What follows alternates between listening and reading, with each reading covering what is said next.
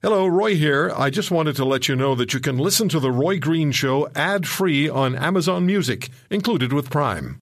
Mom deserves the best, and there's no better place to shop for Mother's Day than Whole Foods Market. They're your destination for unbeatable savings, from premium gifts to show-stopping flowers and irresistible desserts. Start by saving 33% with Prime on all body care and candles. Then get a 15-stem bunch of tulips for just $9.99 each with Prime. Round out Mom's menu with festive rosé, irresistible berry chantilly cake, and more special treats. Come celebrate Mother's Day at Whole Foods Market. At this point, most shows are winding down. Roy is just getting started. The Roy Green Show on the Corus Radio Network.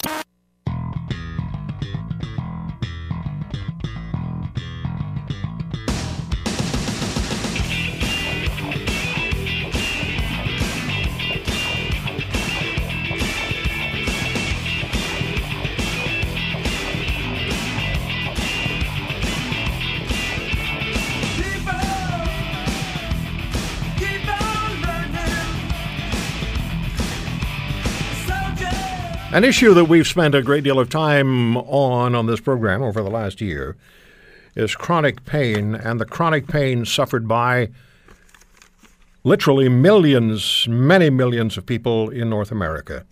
Maybe some 60 million in the United States, possibly 2 to 3, likely 2 to 3 million in this country.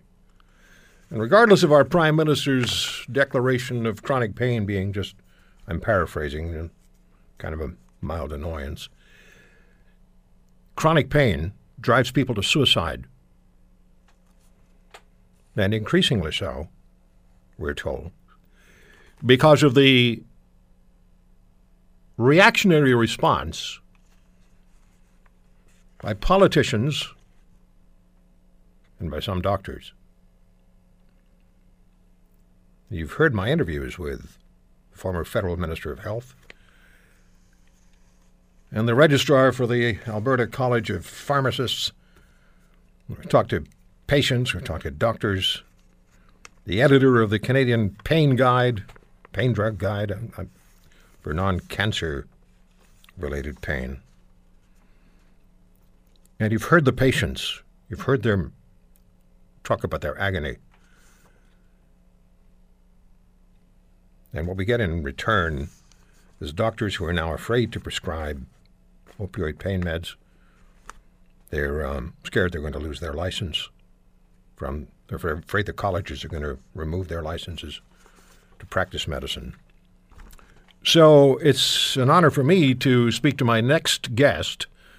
Her name is Kate Nicholson. She served in the Civil Rights Division of the United States Department of Justice for more than 20 years, practicing health related civil rights law, and she secured powerful victories including at the U.S. Supreme Court. She's uh, writing a book about her personal experiences with severe chronic pain. Uh, Kate is also an arts writer and enthusiast who helped found the new nonprofit tiltwest.org.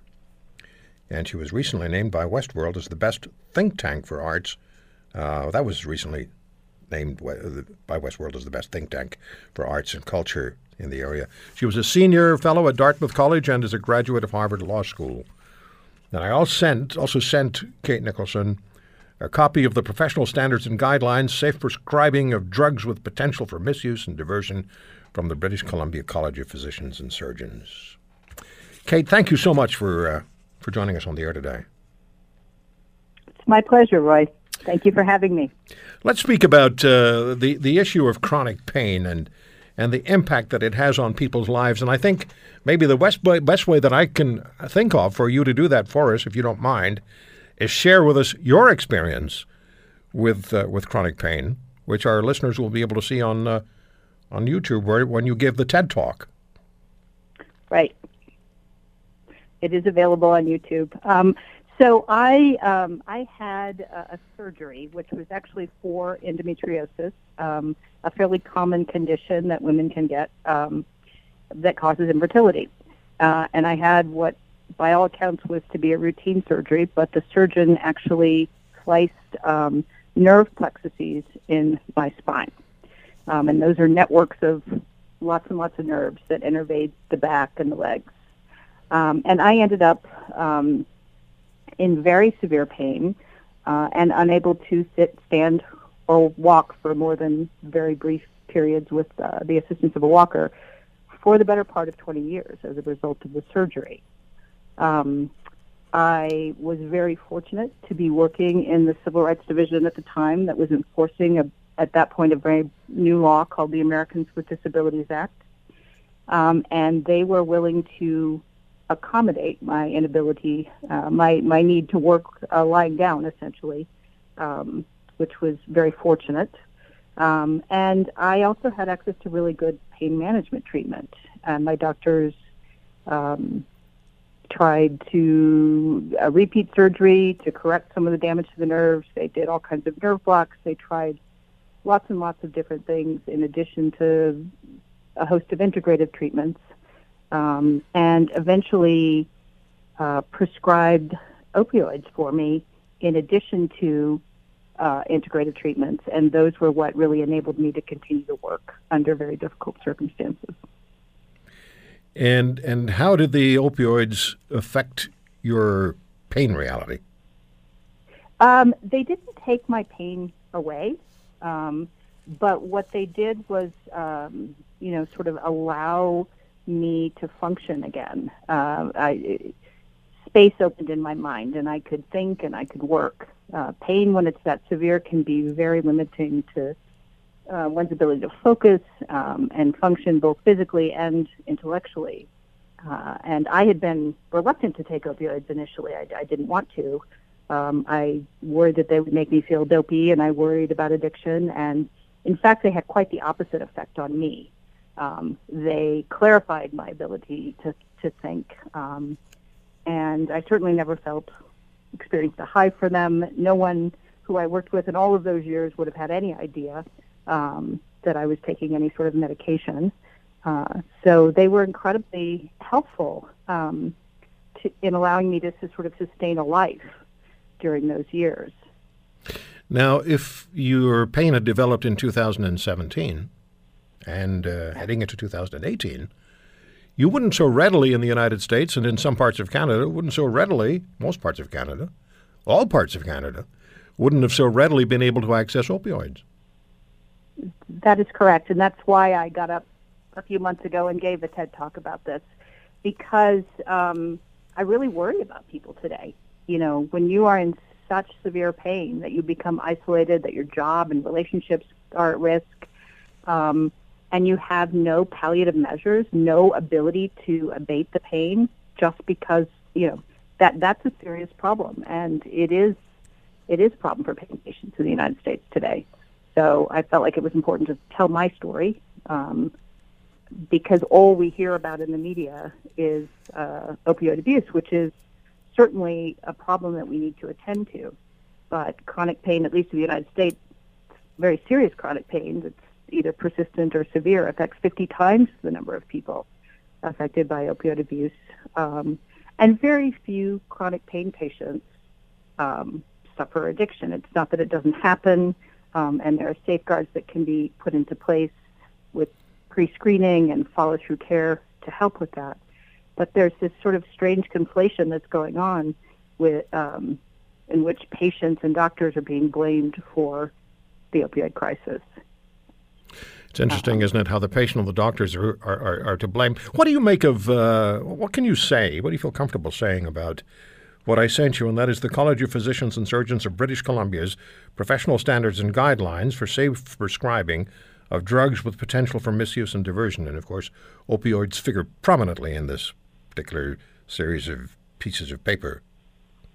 Yes, I mean, it seems to suffer from, and it seems to be based somewhat on um, some of the same problems with the, the CDC guidelines in the United States, which were designed um, not as sort of a, a, a, tool for all doctors. They were designed sort of for um, primary care physicians because I think there is a public awareness that pain and the treatment of pain is under addressed in medical education in the United States and in, in Canada as well. Um, and so, you know, although there are people who specialize in pain management who've taken specialized training, um, who know sort of how to treat pain, it a lot of um, a lot of people in pain end up having to go to to primary care doctors, um, and a lot of them weren't weren't sort of trained in how to treat pain, and so the CDC guidelines were an attempt, um, I guess, to address that problem. Although I I would say they're overly rigorous, and and that not enough people physicians in the pain community were included in their their design. It's um, but it seems like what's happening in British Columbia is, is part of sort of what's happening in the United States. So those were intended as simply guidance, and now in the United States, a lot of the states are adopting them with the force of law. Um, and it looks like these guidelines have, you know, many of the same flaws uh, in the sense that they don't really allow for sufficient uh, intervention or breadth of treatment options um, in within the doctor-patient relationship. Um, and it sounds like there is sort of a bit of um, authority behind these, that they're not simply guidelines in British Columbia. Yeah.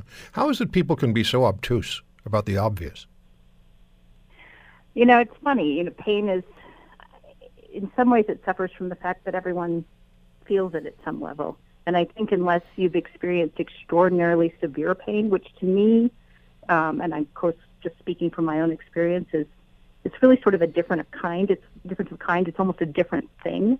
Um, you know, I've had I've broken bones. I've had serious surgeries, and, and that level of pain I would put it a, about a two or three on a pain scale of one to ten, where my sort of pain condition was more of a ten. So I, I think part of it is people not really understanding um, the degree uh, to which pain can affect people's lives who live in it, who live with it, very severe pain or very persistent pain. And part of it is just that this is, you know, sort of a reaction. Mm-hmm. Um, the pendulum in the United States, there were in the 1990s, um, there was a push to to treat pain more seriously. I think that was an important and right thing to do. Um, but there also was some sponsoring of you know, pain studies by the pharmaceutical companies and, um, you know, some sort of market and collusive effects, and I, and that, you know, arguably led to to some overprescribing in certain situations.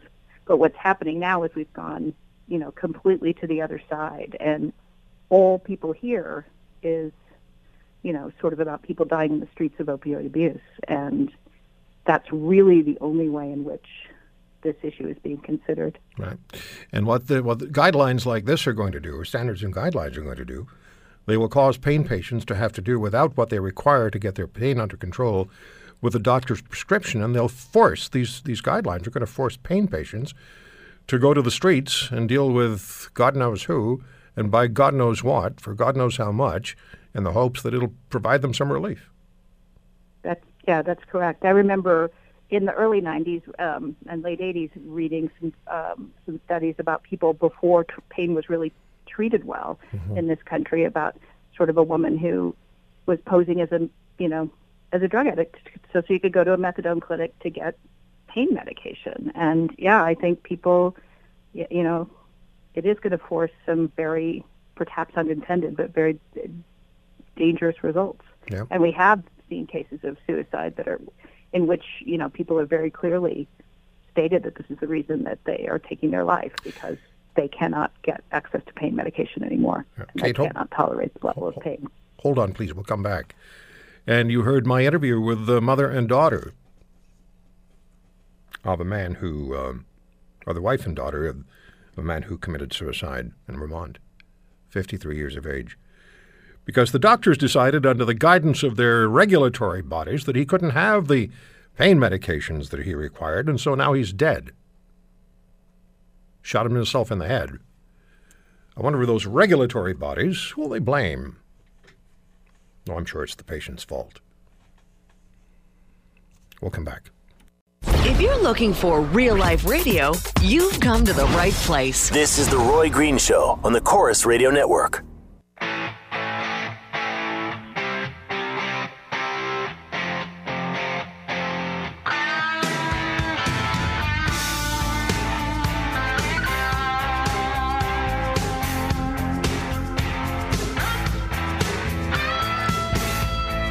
My guest is Kate Nicholson uh, for more than 20 years. served with the Civil Rights Division of the United States Department of Justice, and uh, particularly in health related civil rights law. Kate, is there uh, a path to setting aside these sometimes terrible, terrible guidelines that doctors are, are given for health patients or chronic pain patients.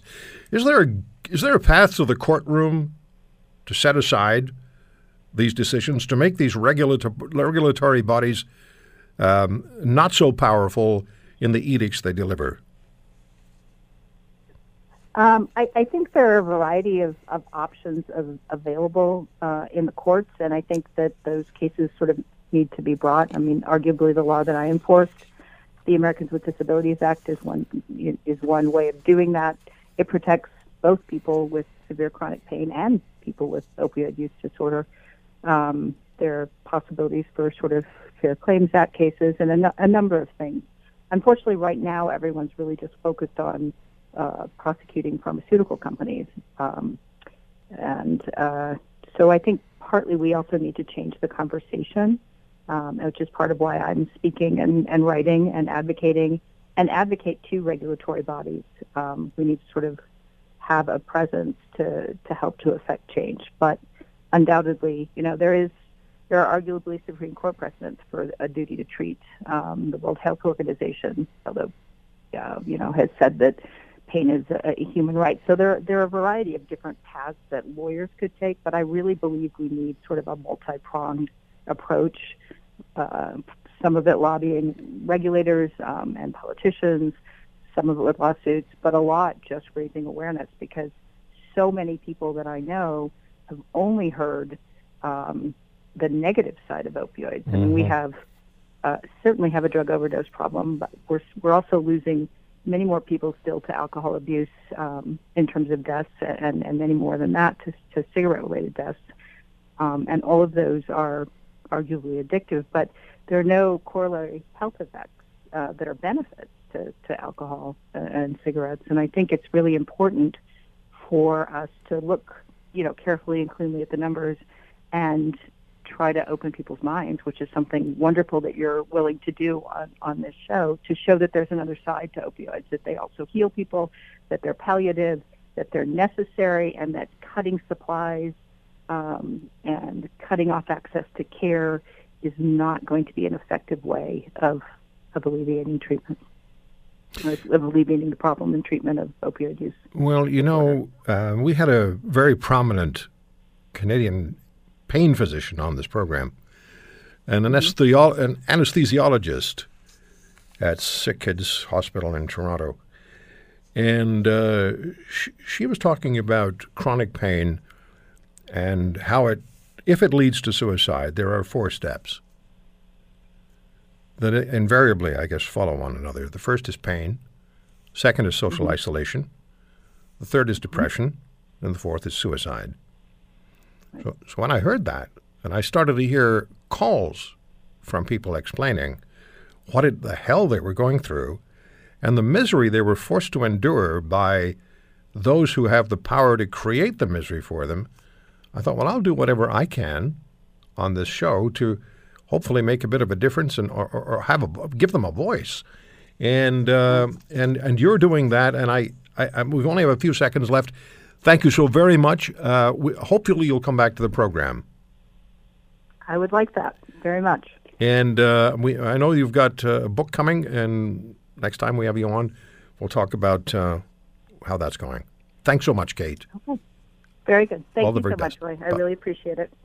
You bet. Thank you very much. Kate Nicholson on the Roy Green Show on the Corus Radio Network. I know there are some people who are considering lawsuits against provincial colleges of physicians and surgeons.